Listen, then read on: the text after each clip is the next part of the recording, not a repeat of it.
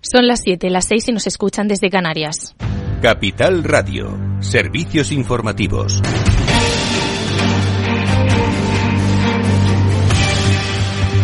¿Qué tal? Buenas tardes. Últimos resultados empresariales de la jornada. Ferrovial obtiene un beneficio neto de 114 millones de euros en el primer semestre, lo que supone duplicar la cifra del mismo periodo del año anterior. Viscofan, por su parte, gana 62,9 millones en el primer semestre, un 3,1% menos. Inmobiliaria Colonial también acaba de presentar sus cuentas, con un primer semestre donde los flujos de caja suponen un beneficio de 87 millones de euros, un 14% más que el año pasado. Sin embargo, la valoración de sus edificios cayó un 13%, una situación que explica el consejero delegado de Colonial, Pere Viñolas. Esto es debido a que las yields inmobiliarias se ajustan a la evolución de los tipos de interés y reflejan un valor de tasación de los activos menor y eso supone un ajuste en el valor de los edificios que reducen su valoración en aproximadamente 500 millones de, euros, 500, 525.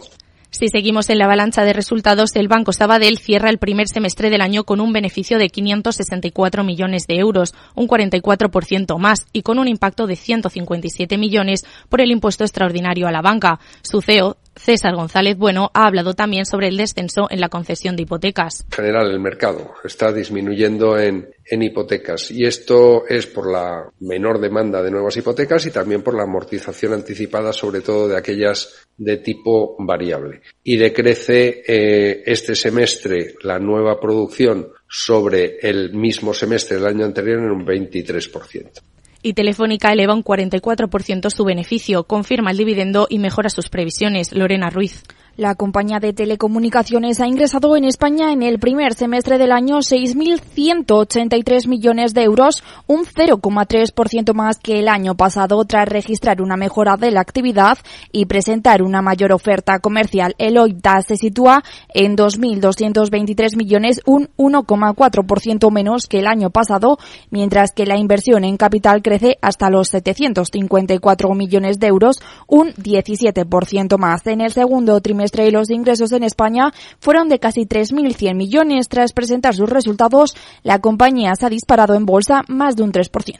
Y en Wall Street la compañía aérea Southwest cumple previsiones con sus cifras, pero el mercado penaliza el aumento de costes. La firma registra unos ingresos totales de más de 7.000 millones, pero la caída en los ingresos por unidad y los mayores costes han decepcionado al mercado.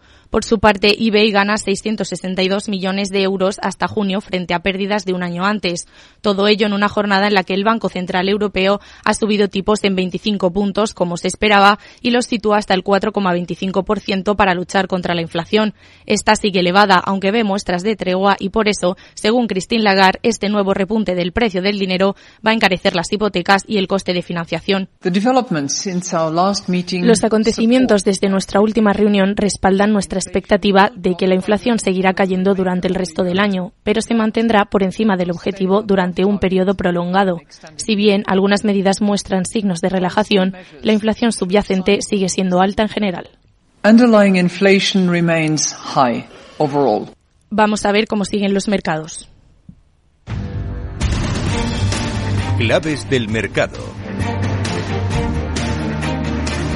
Jornada de alzas generalizadas en las bolsas a uno y otro lado del Atlántico. El IBEX ha subido un 1,08% hasta los 9.704 puntos en un día marcado por las fuertes alzas en Indra o en Unicaja, dos de las compañías que han presentado resultados. Han subido más de un 5 y un 4% respectivamente. En el resto de plazas europeas, el repunte más acusado lo hemos visto en el DAX alemán, con repuntes del 2%, mientras el selectivo francés ha sumado un 1,7% y los repuntes más discretos han sido para Londres de apenas el 0,21%. Y en Wall Street, tono positivo generalizado. El Dow Jones sube un 0,34%, mientras que el Nasdaq 100 se sitúa en 1,52% y el S&P 500 en 0,69%. Y con esto terminamos. Siguen informados en capitalradio.es.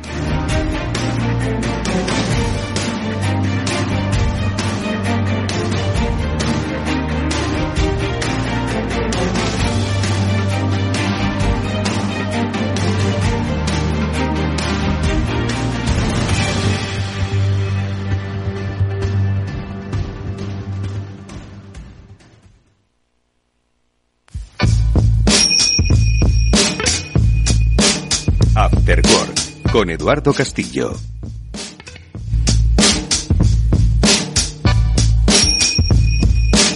Amigos, buenas tardes, bienvenidos a este After Work, último de nuestra temporada, aunque a lo largo del próximo mes vais a tener algunas de las mejores elecciones de todos los que nos han acompañado estos últimos meses en este After Work, pero hoy vamos a hablar con Nuria Valera Portas, directora general de Pazo de Vilane, una iniciativa artística, es la que alberga pues esta empresa tan peculiar, tan ejemplar, conoceremos un poco cómo se imbrica en el territorio, cómo ayuda al desarrollo social, al compromiso con el trabajo y la comarca. Lo conoceremos enseguida. Y luego, también nuestras últimas conversaciones, por lo menos durante unas pocas semanas, con Julián de Cabo, Víctor Magariño, sobre, pues eso, el momento presente, tal vez el momento futuro. Esto es After Work, amigos. Bienvenidos.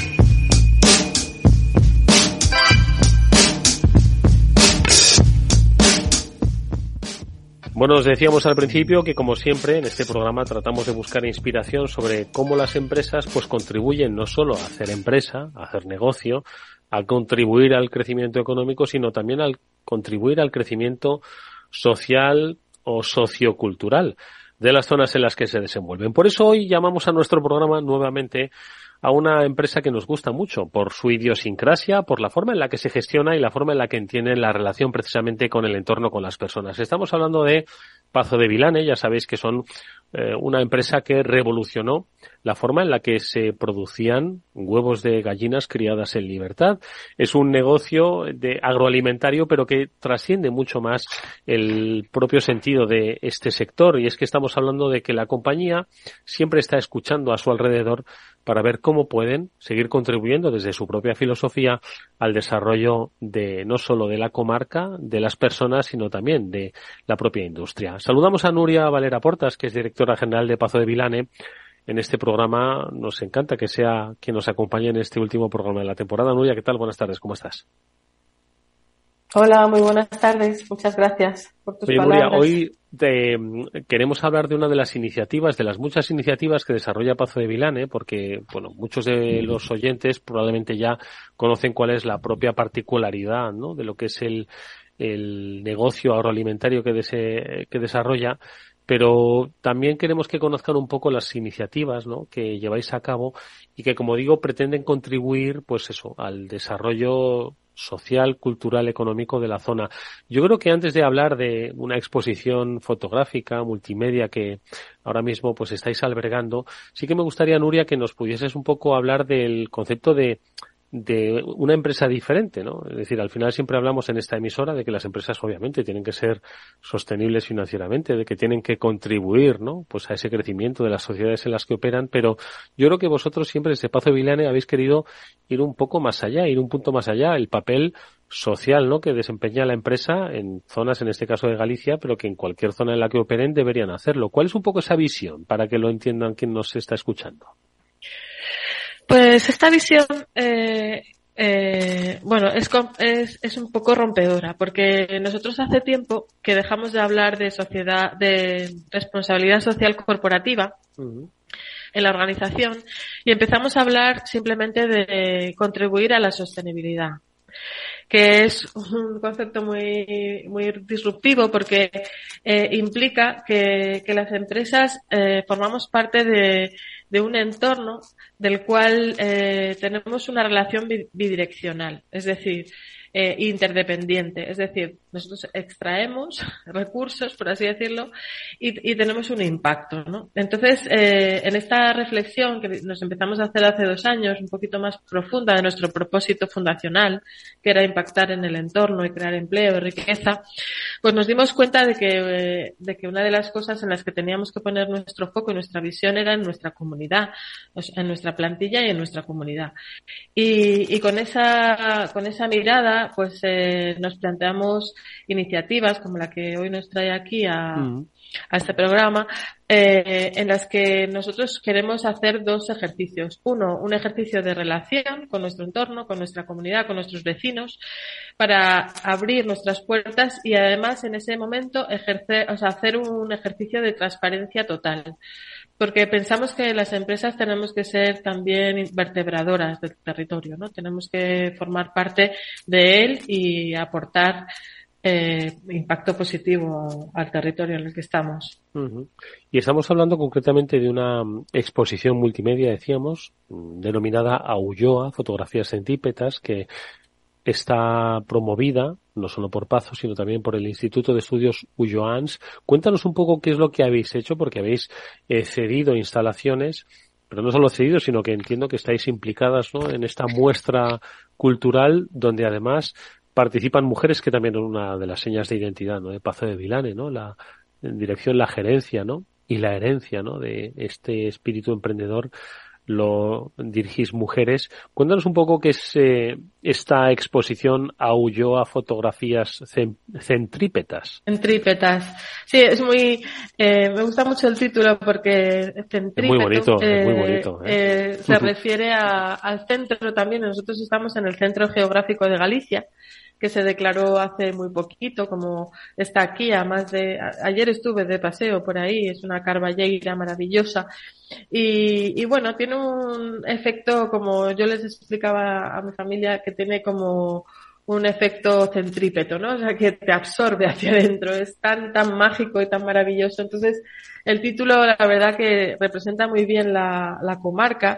Es una marca, es una comarca llena de tradición, de cultura, de belleza natural, porque tenemos, pues, eh, unos bosques autóctonos irrepetibles que se están perdiendo, además, eh, en la propia comunidad autónoma, porque el, el eh, o sea, el, lo agroforestal pues está, está imperando, ¿no? Y entonces, eh, esta muestra que fue promovida por el Instituto de Estudios Ulloans ya hace un tiempo, nos parecía una manera muy, muy bonita muy, muy, muy hermosa de promover la cultura y activar las relaciones con los vecinos, ¿no? Entonces, eh, abrimos la empresa, la gente puede venir a ver las gallinas, a ver lo que es, cómo estamos trabajando y de paso se sumerge en el Jardín del Pazo, en las instalaciones de la Palleira que rehabilitamos hace unos años y que tiene una sala eh, multifunción donde ahí hacemos muchísimos diferentes tipos de actividades, pues desde yoga con la plantilla hasta cursos de formación, talleres eh, sobre sostenibilidad y eh, exposiciones y conciertos. Y entonces eh, solicitamos al instituto eh, la exposición que ya había sido presentada en la Diputación de Lugo y en el Castelo de Pampre, que es el único castillo medieval que queda en Galicia en pie, que está a 12 kilómetros de Pazo de Vilane. Y bueno, amablemente nos la, nos la cedieron para ponerla en nuestras instalaciones y, y bueno, y ser motivo de visita al Pazo. Porque Nuria, eh, ¿cuál es un poquito el, objetivo que tenéis? Porque habéis contado, como digo, con diferentes eh, artistas, pero de diferentes ámbitos, ¿no? Que de alguna forma, pues eso, eh, tratan de vertebrar esa actividad socioeconómica de la, de la comarca. ¿Cuál es un poco el objetivo? ¿La visibilización? ¿El empoderamiento? Eh, mm, un poco cuál es el, digamos, el criterio, ¿no? Que habéis, que habéis tenido para, para albergar esta, esta exposición. Bueno, sobre todo lo que nos más nos ha motivado es que es una muestra por, eh, compuesta por, por 15 obras de fotografía y audiovisual, pero sobre todo que está hecha por mujeres de la Ulloa, o sea, por no profesionales. Eh, el instituto hizo una llamada a, las mujeres de la Ulloa, era una mirada femenina, con un fin pedagógico. Detrás de, de cada obra hay un mensaje, un mensaje, mm, pues, eh, antropológico, eh, medioambiental, cultural, eh, familiar. Hay mensajes, distintos mensajes que hacen un mapa eh, relacional y un, mapa, de la comunidad, de, de, la comarca de la Ulloa. Y sobre todo eh, fue lo que más nos, nos motivó, ¿no? Que era un, un una iniciativa de personas de la propia comarca, de personas, de, o sea, realizada por personas de la Ulloa, ¿no? Y entonces, eh, además, fue una iniciativa muy bien recogida por las mujeres de, nuestra comarca y es que la participación fue altísima y, y, y participaron muchísimas eh, personas, o sea, chicas y mujeres, eh, eh, con fotografías realmente buenas, o sea, realmente que, que reflejan nuestra, nuestra comunidad. Mm. Oye, Nuria, cuando planteáis esta, esta actividad, esta iniciativa, Entiendo que quizás hay gente que os mire con cierta incredulidad, otros con, con bastante emoción y otros con cierta expectativa, ¿no? ¿Cuál es un poco lo que, de lo que veis, ¿no? Que cuando le proponéis a estas 15 creadoras, ¿no?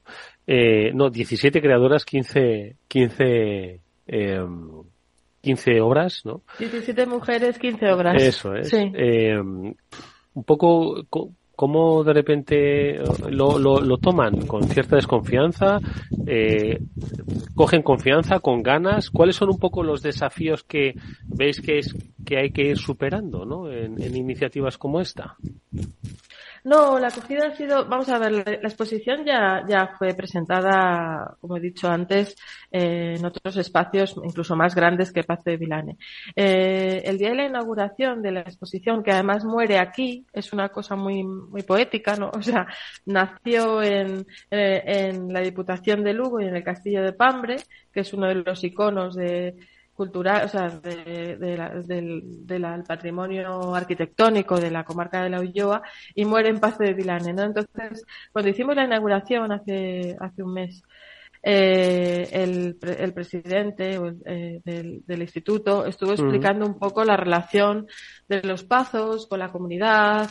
Eh, él conoció a mi, a mi abuela, estuvo hablando de, de mi abuela como la última hidalga de, de la comarca de la Ulloa y, y, hizo un reconocimiento a, a, a de Vilani y su familia de, de, haber mantenido este patrimonio eh, arquitectónico y cultural de la comarca, ¿no? De, y agradecía que, que además lo abriéramos nuestras puertas y lo compartiéramos con el resto de vecinos. Vinieron varios vecinos a la inauguración y había un señor muy mayor, me acuerdo que vino que decía, qué maravilla, qué maravilla, qué bonito está todo esto. O sea, para ellos es un orgullo que, pues eso, un icono de la arquitectura gallega, eh, que que sabemos que, hay muchos en deterioro, porque hay muchísimos pazos en Galicia en estado de deterioro, pues para ellos es un orgullo que esté aquí, que esté en pie, que además genere empleo, que desde la palleira además se veían las gallinas por el campo pastando a través de una de las ventanas. El libertad, fue un momento muy mágico, ¿no? Entonces, la acogida no puede ser mejor, es, es, eh, es maravillosa. Y Nuria, estas iniciativas Claro, las estamos ubicando en un entorno, en un contexto, con una iniciativa que conocemos ya, la de Pazo de Vilane, yo creo que, que muy, muy bien definida desde hace años, ¿no?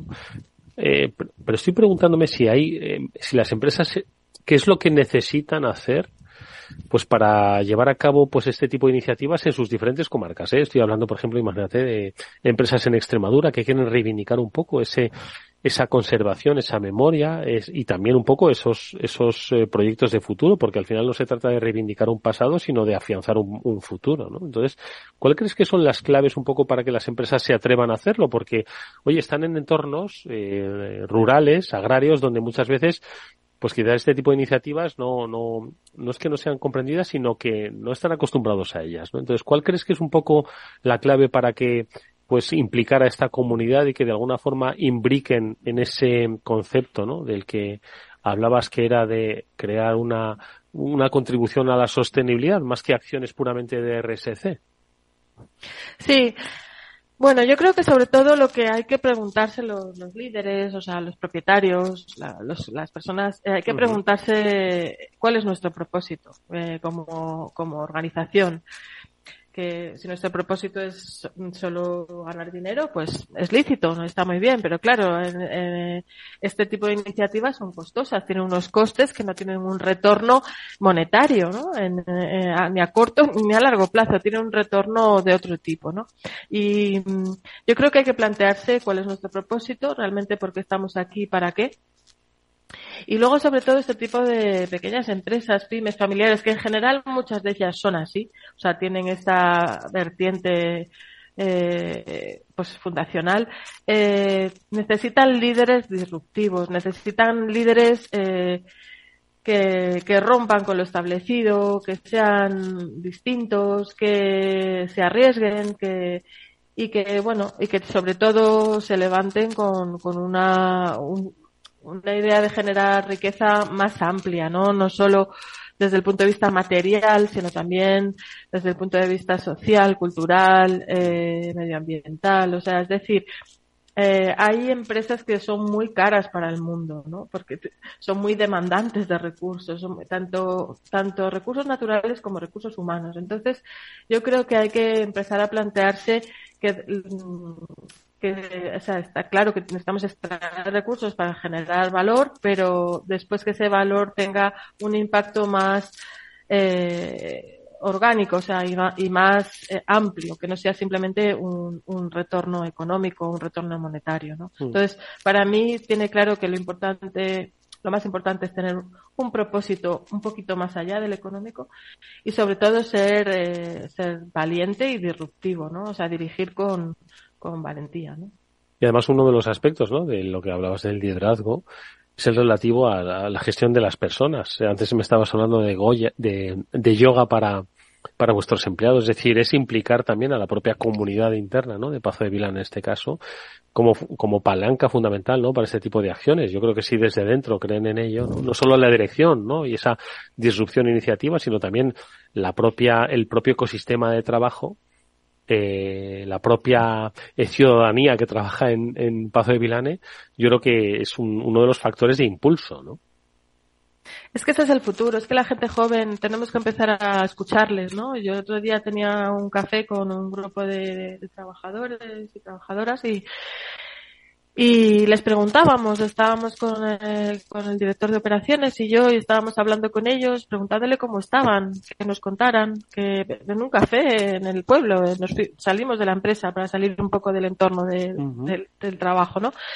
Y, y uno nos decía, un chico joven que, eh, que, está, bueno, ahora mismo experimentando un puesto nuevo y tal, primero agradecía la oportunidad y segundo decía que para él una de las cosas más importantes era trabajar con una empresa que tenía un propósito distinto a ganar dinero y que era más amplio y que eso le era lo que le motivaba a venir todos los días a trabajar. O sea, la gente joven cada vez más necesita estar alineada con la organización. No es, no solo trabaja por un salario, trabaja porque realmente se siente importante, porque se siente aportando también, porque se siente aportando a un proyecto en el que cree.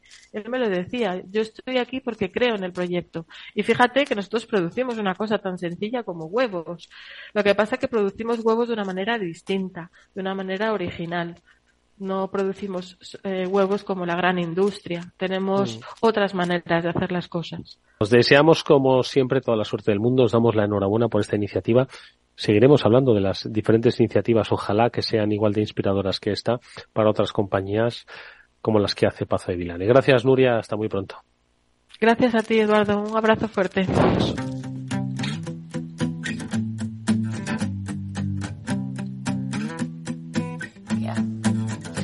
Después del trabajo, After Work, con Eduardo Castillo, Capital Radio.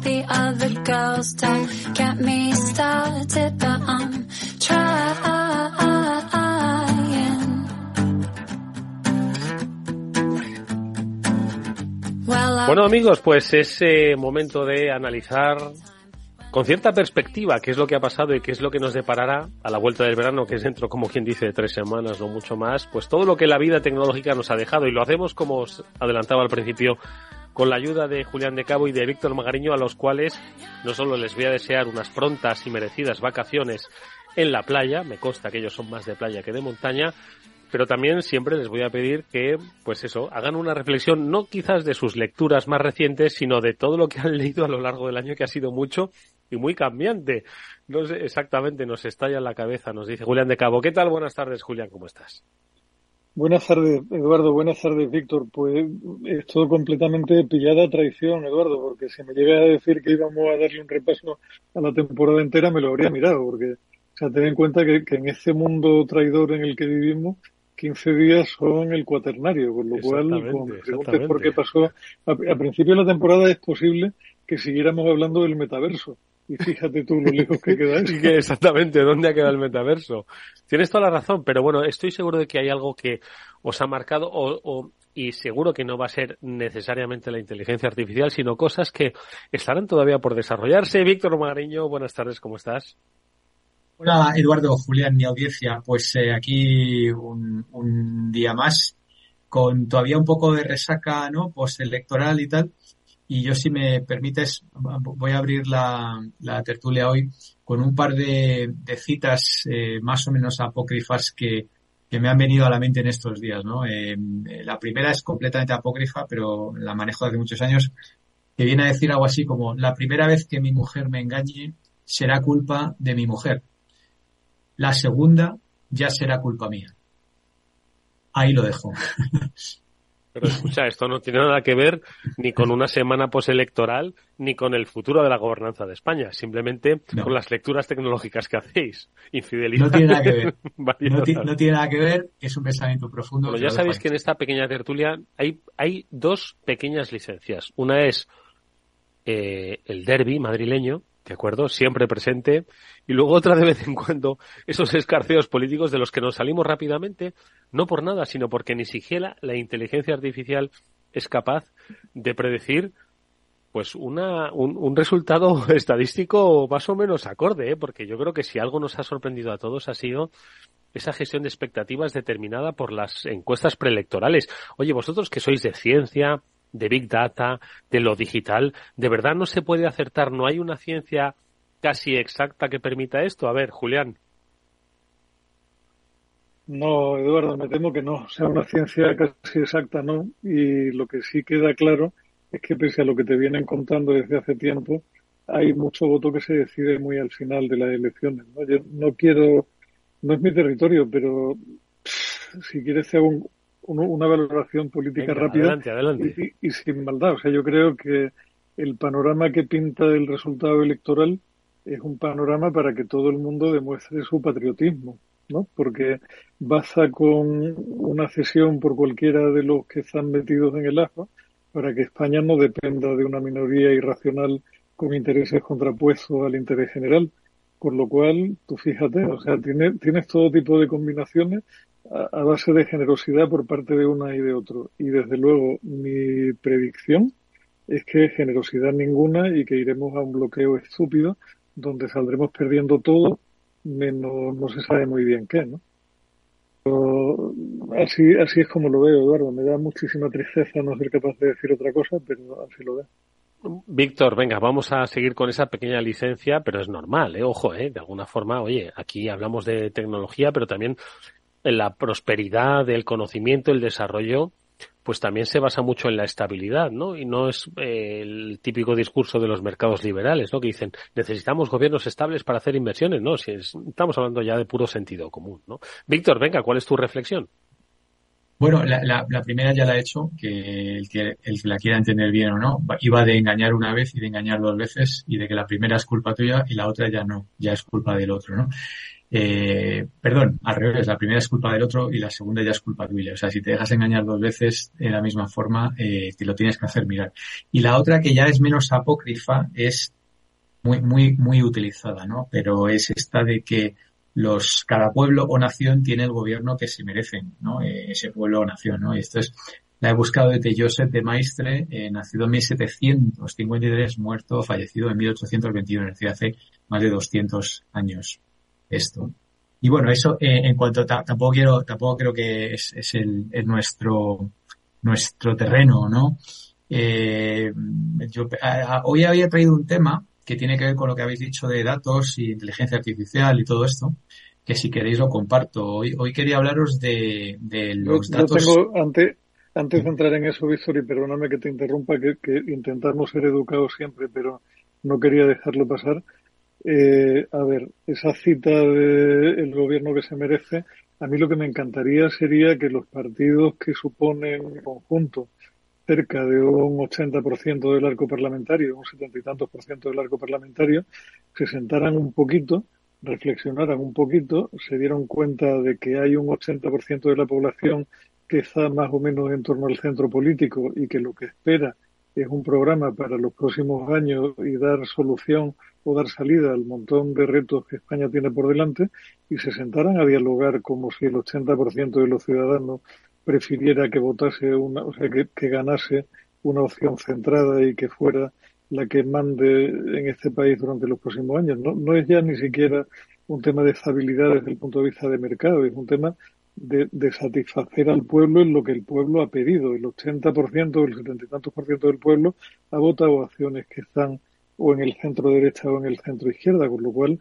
no puedo entender cómo a lo único que estamos jugando es hacia pegar un timonazo hacia un lado o a pegar un timonazo hacia el otro. Honestamente no puedo entenderlo. Se escapa por completo a mi limitado, a mi limitadísima capacidad de análisis. De todas formas, perdóname que os pregunte una cosa. Vosotros que sois gente de empresa, que habéis conocido, habéis estado en empresas grandes y habéis conocido a gente de otras empresas grandes, eh, no es inherente al ser humano. Estoy seguro que en, el, en muchas empresas eh, las empresas no son democráticas, ¿no? ¿no? Pueden ser democráticas, ¿no? Al final se impone, ¿no? Un poco las decisiones, ¿no?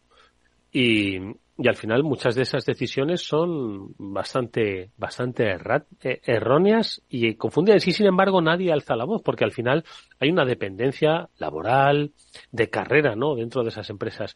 Al final son pequeñas estructuras, lo que es la representación del Estado, no deja de ser una representación maximizada de lo que pasa en nuestro día a día, ¿no? Es una convivencia, una dependencia y una especie de, lo decían, la mayoría silenciosa que por no perder su estatus, bueno, pues un poco mantiene y no tiene quizás esa reflexión del sentido común a la que apelaba Julián, ¿no? Vosotros, esto lo habéis visto en el mundo de la empresa, estoy seguro de que sí, ¿no?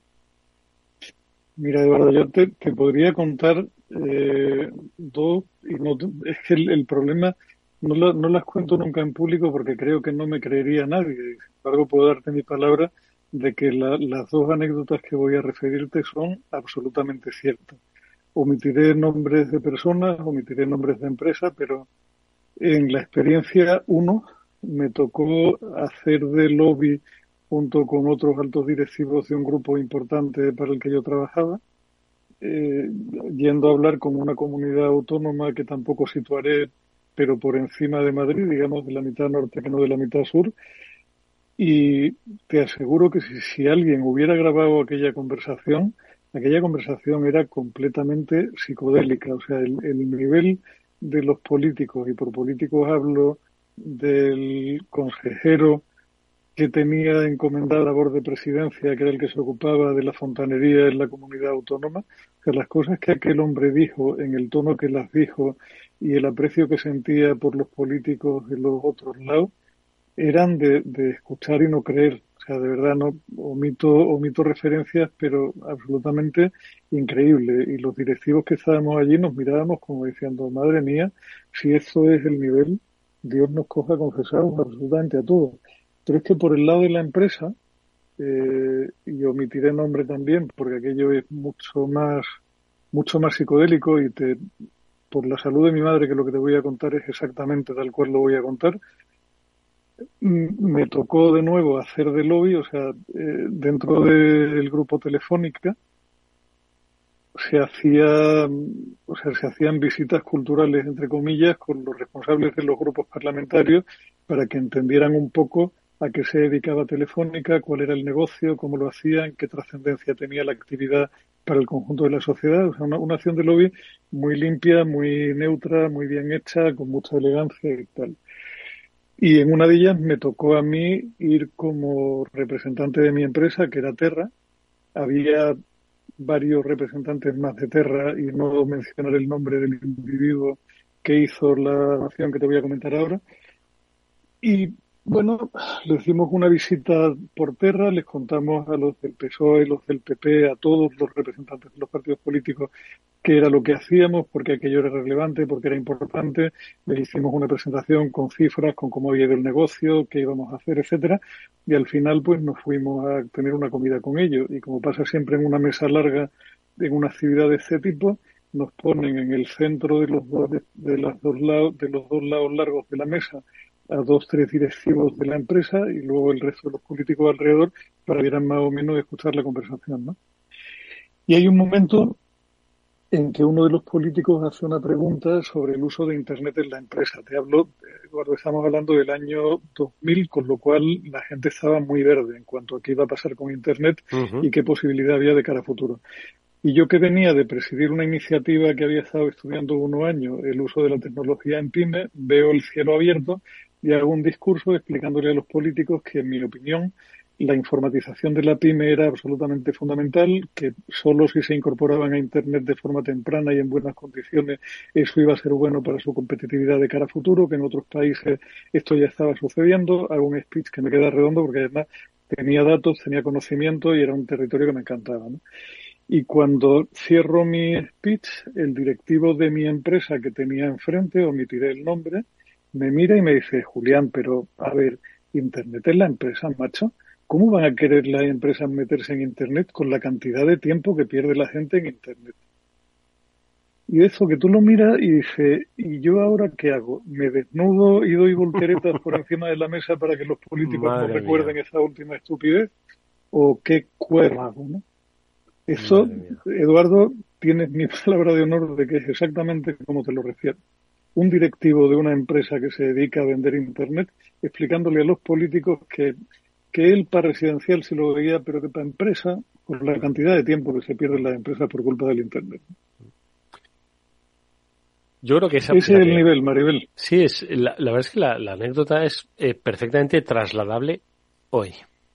Hoy. Porque hay tal dependencia de las pymes, ¿no? Del, del, de lo que es eh, la contratación pública, porque el mayor contratista del, del Estado es el Estado precisamente, ¿no?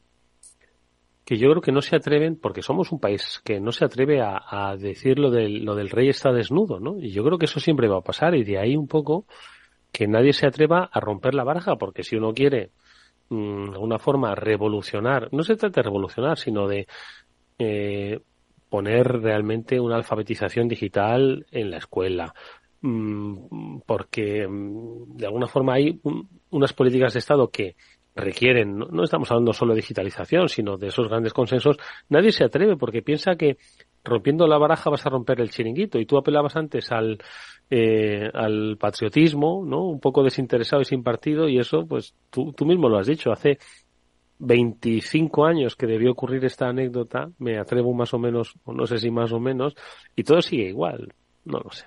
Víctor, a ver, que tú también has trabajado en multinacionales, esto sí, bueno, yo estaba escuchando, me han venido varias reflexiones a las que os escuchaba, porque tú has empezado, Eduardo, hablando de, si hay democracia o no en, las empresas, ¿no?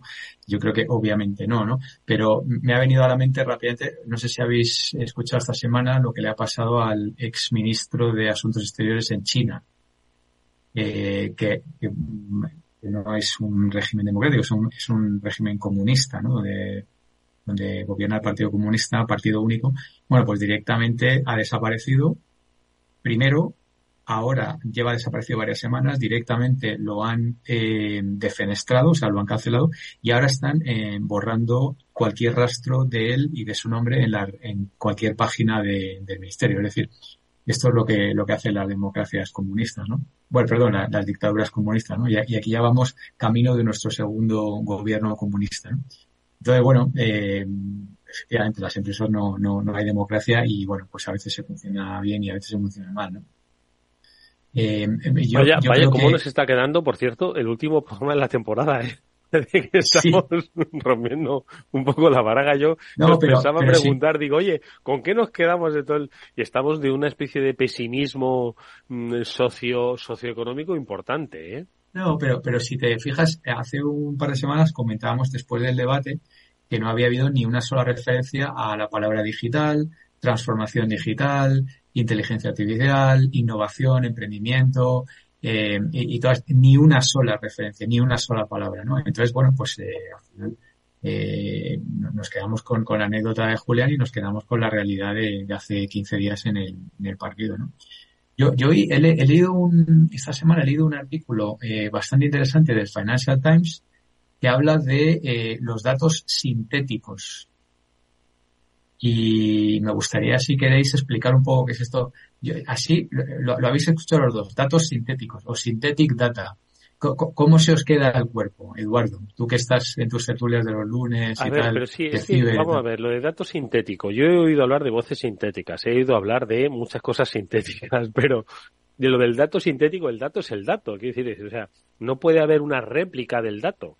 Es decir, yo por sintético entiendo que es pues una réplica de algo que existe en la realidad y que pues puede ser eh, imitada, ¿no? De una manera virtual en este caso, digital, ¿no? Pero eso sería, eso sería la, la, digamos, la definición intuitiva, ¿no? Pero esto os cuento así rápidamente que va, como siempre, en un, en un intento de, de explicar lo más sencillo posible y sin pretender un rigor eh, absoluto científico y tal. O sea, em, todos habéis oído hablar de la inteligencia artificial, de los modelos generativos, de, del chat GPT, del BART de Google, del Lama de, de, Facebook y tal. Bueno, pues todo esto, que está bien, al final, ¿de qué tiran? Porque todo esto son modelos que están entrenados en un, en un set de datos que eh, básicamente es lo que hay en Internet, digamos, ¿no?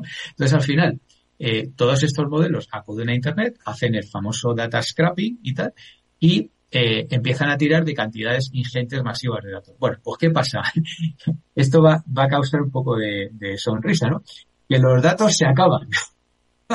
Entonces, los datos generados digitales de, por seres humanos son finitos. Es decir, ya llega un momento que ya procesas tanto dato que ya no hay más. se ha acabado. Como que no hay más. Es decir, bueno, igual que se repite lo mismo. pero claro, si lo que hacen es eh, datificar a una persona, claro, esa persona pues mm, eh, ya una persona representa 10.000 datos, ¿no? no, pero estamos hablando... no sé. Pero, escucha, estamos hablando de, un poco del saber humano, del conocimiento humano de, la ciencia, del arte, de, las definiciones, de, la filosofía, de, todo esto, ¿no? O sea, esto, el, chat GPT y el bar y todo esto, lo que hacen es intentar de respuestas, que ya sabemos que no siempre son verídicas, pero que tengan sentido sobre esto. Bueno, pues llega un momento que todos han hecho scrapping de todo y ya se ha acabado el dato original, digamos. Entonces, ¿esto cómo se soluciona? Pues básicamente hay dos formas. Una, generan más datos, y eso, ¿qué problema tiene? Pues fundamentalmente que es muy caro sobre todo si estos datos tienes que generarlos, digamos, de una manera más o menos rigurosa, más o menos científica, más o menos seria. Es decir, hay muchos más datos por ahí en, archivos, pero esos ya tienen un precio, es decir, no están flotando libremente en el Internet.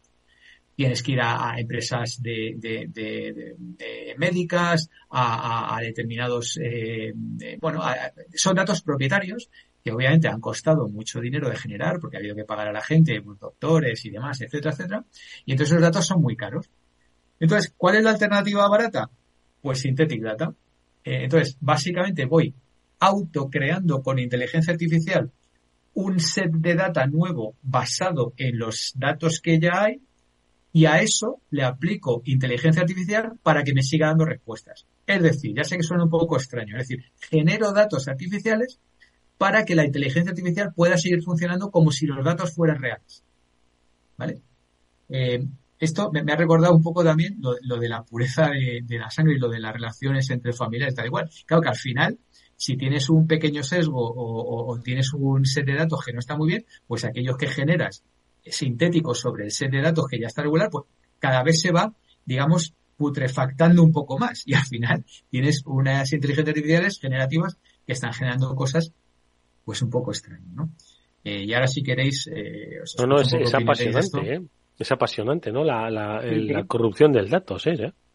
Pero esto, esto de nuevo es eh, los mismos perros de siempre con distintos collares, o como digo siempre, en tanto tiempo para aprender a decir pinícula y que ahora se diga fling en la época que no había internet, cuando tú tenías que entrenar a tus alumnos utilizando hojas de cálculo y tal, tenías que generar datos para poder utilizar la hoja de cálculo, porque si no, te pasabas media clase con la gente metiendo datos al tuntún y sin que aquello funcionara, con lo cual tirabas de la función random que tiene toda buena hoja de cálculo, dabas unos límites por arriba por abajo, metías una ecuación, dos refrescos de pantalla y al final habías generado un mazo de datos allí tremendo para que la gente pudiera pintar sus gráficos, hacer sus medias y hacer estadística avanzada sobre aquello. O sea que me temo que nada nuevo bajo el sol, es la, la misma vieja idea renacida al hilo de tecnologías nuevas, ¿no? Pero lo que falta muchas veces son ideas nuevas. Volvemos siempre vuelta a la burra al trigo, que diría José Mota, ¿no? Ideas nuevas baratas, sobre todo. sí. No, pero, pero, lo que dice es cierto, Víctor, y al final yo creo que, que, es una idea que espero que, a la audiencia le vaya quedando clara, ¿no? Que, que todos estos modelos de aprendizaje automático al final con lo que tienen que ver no es solo con la calidad del algoritmo, sino sobre todo con la calidad del subconjunto de datos sobre los cuales tú los entrenas, con lo cual están empezando a pasar cosas como que hay autores reclamándole a los dueños de ChatGPT que les ingresen lo que les corresponde por haber sido utilizadas sus obras para entrenar a la inteligencia artificial sin su permiso. Es decir, las cosas van a empezar a ponerse complicadas en ese sentido porque hay, hay mucho miedo a la IA y mucha gente que siente que van a utilizar su producción intelectual en su contra a medio plazo y que se niega completamente a que sea utilizada su producción intelectual para, para mejorar una inteligencia artificial. No sé si es una postura muy extrema o no, pero es un fenómeno que se va produciendo y que tiene que ver también con lo que está pasando con los actores, con lo que está pasando con los guionistas. O sea, ahí hay, hay todo un espacio de, de incertidumbre que se hable por delante que, bueno, Dios, dirá dónde nos lleve, pero lo que es seguro es que la temporada que viene nos vamos a hartar de hablar de situaciones de este tipo sin duda ninguna. O sea, estamos hablando de autoría, derechos de autor, copyright sobre el conocimiento, pero es muy difícil identificar, porque si estos pican un poco de todo, salvo que sea pues una cita textual, ¿no? O una utilización muy, muy evidente, ¿no? De una, de una obra artística o escrita, va a ser complicado, ¿no? poner un, ejemplo para que la gente lo entienda mejor, que siempre al final estamos hablando de cosas un poco etéreas y se entiende mejor. Eh, habla de que eh, ChatGPT 4, en este caso, ha creado una especie de set de datos de pequeñas historias cortas generadas utilizando palabras que solamente un niño de cuatro años puede entender. ¿no? Entonces esto lo ha generado ChatGPT 4, pequeñas historias cortas utilizando palabras que un niño de cuatro años puede entender. Bueno, pues ese modelo se ha utilizado eh, por, la nueva inteligencia, la de Facebook, el LLM, ¿no? Large Language Models, y ahora ha autogenerado historias más largas que son perfectamente correctas desde el punto de vista gramático. ¿Eh? Eso es un ejemplo que sirve para ilustrar un poco esto que estamos diciendo de utilizar datos sintéticos. Otro ejemplo que lo puede entender bastante bien es utilizar una, una inteligencia artificial que pretende que es un profesor de matemáticas y otra inteligencia artificial que pretende que es un alumno. Entonces se establece una discusión entre los dos y eso genera un nuevo modelo que teóricamente perfecciona eh, el, bueno, pues todo, el, todo el dataset que había anteriormente. Entonces, no sé si con estos dos ejemplos la gente se ha entendido mejor o, o están igual que antes, ¿no? Pero bueno, simplemente por, por aterrizar un poco que esto es del, del data synthetic para que la gente que ya lo vaya oyendo vaya, vaya sonándole el tema y, y sepan de qué hablan.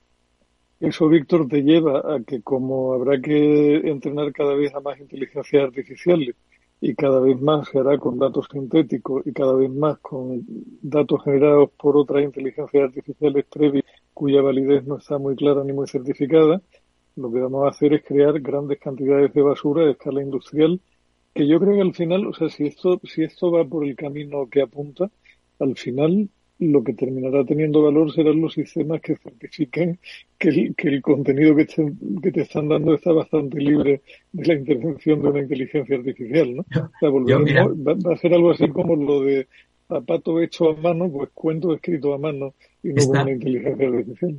Esta semana tuve ocasión de asistir a, una charla en directo de mi querido gurú de cabecera, que obviamente cuando da una cosa de esas en directo no me la pierdo ni, ni harto vino, ¿no? Y hablaba con otro profesor emérito de, no me acuerdo qué universidad, no sé si la de Harvard o algo así, y hablaban de, de bueno, de la inteligencia artificial un poco, pero de, ya aplicada a determinados sectores y qué consecuencias iba a tener ¿no?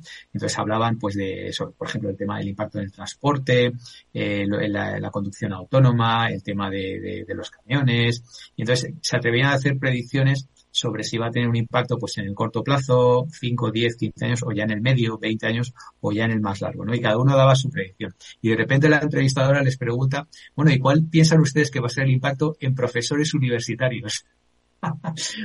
y me hizo mucha gracia porque ahí coincidieron los dos rápidamente. No, no, no, esto es imposible, no va a tener ningún impacto porque la energía que se genera en la, en la clase y, y el pensamiento crítico y el critical thinking y todo esto, esto es imposible de sustituir de igual, con lo cual el impacto de los profesores universitarios es cero.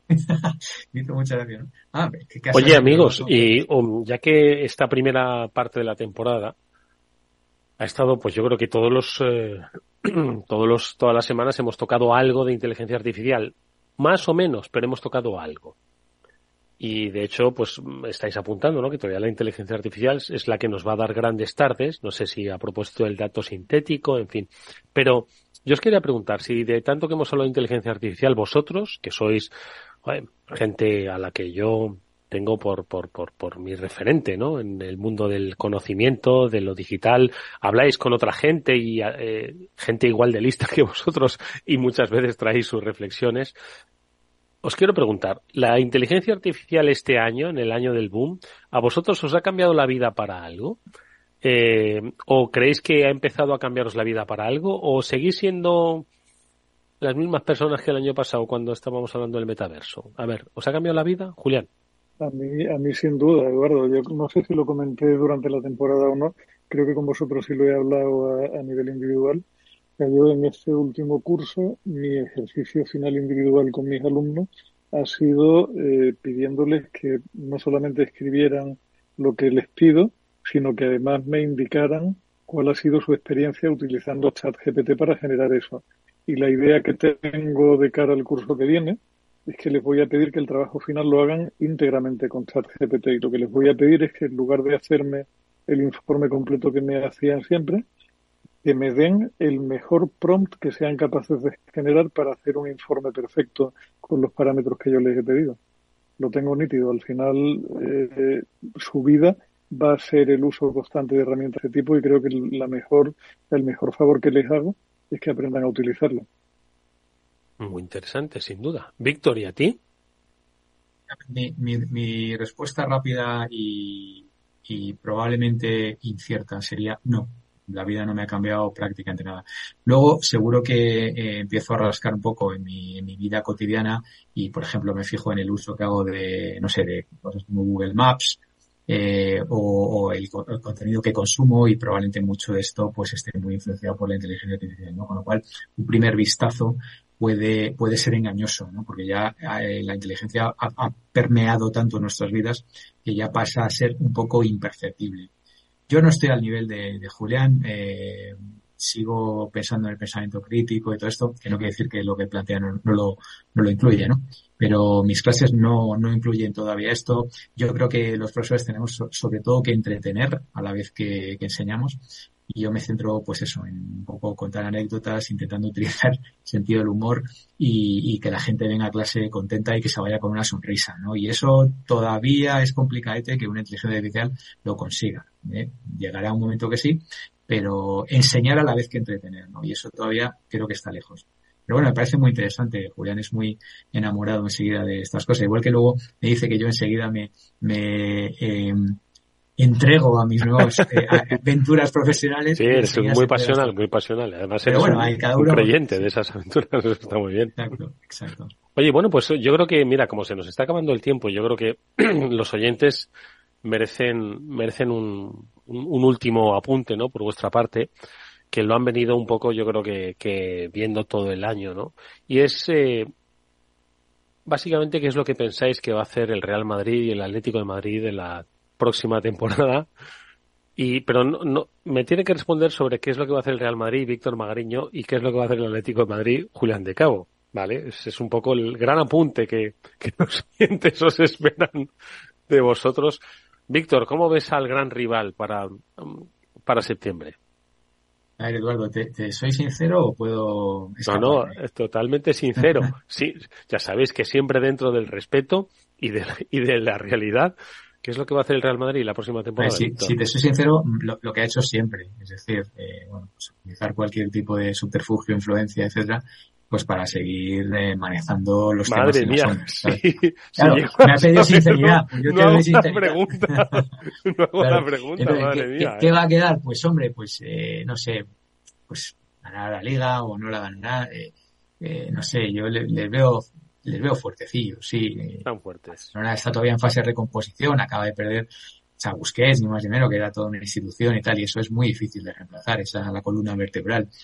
El Madrid, bueno, todavía tiene ahí sus, sus eh, grandes, eh, esto, ¿no? Los Modrics y, y Ross y tal, que claro, estos no, no se van de Madrid ni, ni, ni, harto vino, porque cuando estás en una de las mejores ciudades del mundo y ganas un pastizal y eres un ídolo, pues aquí te agarras, ¿no? te metes en cámara hiperbárica para seguir.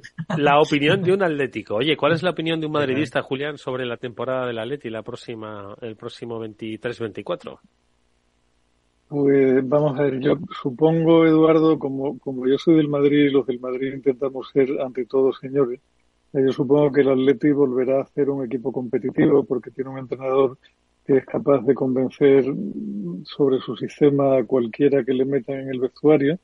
Y la única lástima que me da pensando en tener un rival como Dios manda en la capital es que tienen un problema grave con el que fue su fichaje estrella que no ha acabado de cuajar, que les cuesta una pasta y que se lo quitan de en medio, o no van a poder armar a lo mejor el equipo que hubieran querido tener. Vamos, no, no me cabe ninguna duda que serán tan corriosos, tan competitivos y tan absolutamente entregados a la causa como han sido siempre. Oye, ¿y nuestra audiencia? menos, pues eso ya es otra historia. ¿Y nuestra audiencia será más atlética o será más del Real Madrid? ¿Será más de inteligencia artificial o del metaverso? Bueno, pues es algo a lo que invitamos a que nos compartan siempre que quieran a nuestro correo electrónico afterwork.capitalradio.es y sobre todo dirigirse a Julián de Cabo y a Víctor Magariño que han tenido la gentileza de acompañarme, de acompañarnos durante todos estos meses. Ahora les vamos a dejar descansar, insisto, durante tres, cuatro semanas. Si es que esto del verano da la sensación de que es mucho tiempo, pero es que son cuatro semanas. En septiembre nos estamos volviendo a hablar sobre nuevas lecturas y sobre nuevas reflexiones y tal vez sobre algo de fútbol habría que recomendarle además, Eduardo, que lean algo clásico y que les llene el espíritu, que escuchen buena música antigua, que hagan fotos a ser posible con alguna cámara no digital, que, que se, que se desasnen un poco y se quiten el polvo de la dehesa que hemos ido acumulando durante todo el invierno. Oye, ¿y cuál es tu recomendación, Víctor? Bueno, eh, mucho cuidado con el agua, que estamos en cifras récords de, de ahogamientos y tal y cual. Entonces, por favor, mucho cuidadín. Eh, no puede ser que la gente nos sigamos ahí bañando y, luego nos salgamos. Pues, eh, mi, recomendación es mucho cuidado, por favor, con en piscinas, aguas, no solamente los niños, sino también los adultos, que a veces, no, venga, sujétame la copa y, tal, y eso no funciona. Eh, bueno, pues, mucho cuidado. Creo que son buenas recomendaciones, que es un poquito de relajación, mirarse a sí mismo, mirarse al espíritu, al cuerpo y sobre todo al sentido común. Víctor Magariño, Julián de Cabo, que descanséis, que lo disfrutéis. Nos vemos en, como quien dice, en tres semanas. A ver si el mundo ha cambiado tanto o sigue siendo exactamente igual que como lo hemos dejado esta última semana de radio. Gracias, descansad. Buen verano, gracias. Igualmente a todos, un abrazo. Amigos, nos despedimos nosotros hasta, pues eso, la temporada que viene, que será nada, dentro de tres semanas. Volvemos creo que el 4 de septiembre con nuestro programa el de eh, ciberseguridad. Mientras tanto, disfrutaréis de otros tantos programas repuestos de el Afterwork. Gracias, cuidaros mucho, hasta muy pronto.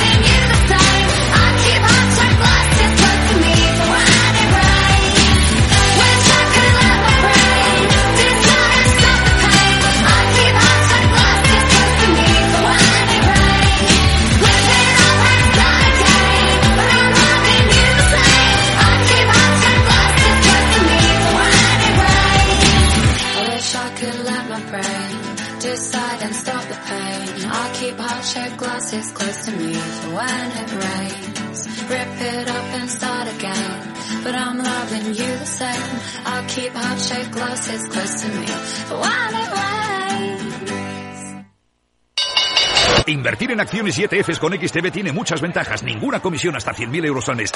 La apertura de cuenta es online y dispones de atención al cliente 24 horas al día. Más de 550.000 clientes ya confían en nosotros. Un broker, muchas posibilidades. XTB.com. A partir de 100.000 euros al mes, comisión del 0,2%, mínimo 10 euros. Invertir implica riesgos. Si quieres conocer mejor las empresas con las que trabajas, empieza por Informa. Compruébalo con tres informes gratis, el nuestro para que nos conozcas más y los dos que tú elijas para tu negocio. Solicítalos ya en Informa.es.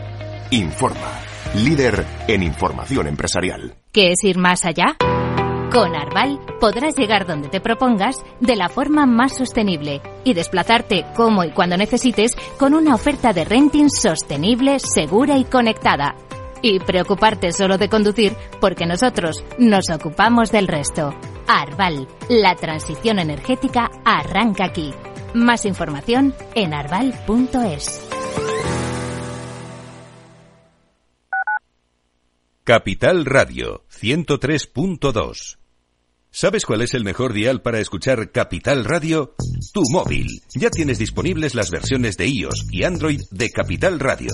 Y si quieres escucharlas en tu coche, lo tienes muy fácil. Empareja el Bluetooth de tu coche con tu móvil o tableta, entra en la app de Capital Radio y ya lo tienes. Escucha Capital Radio en digital. Y si te preguntan qué escuchas, no lo dudes. Capital Radio.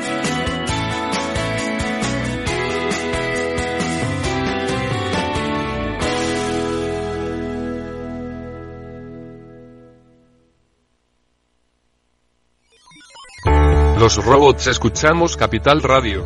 Es la radio más innovadora. Oímos a Saragot, con Luis Vicente Muñoz. Ahí le has dado. Esto es Capital Radio. Di que nos escuchas.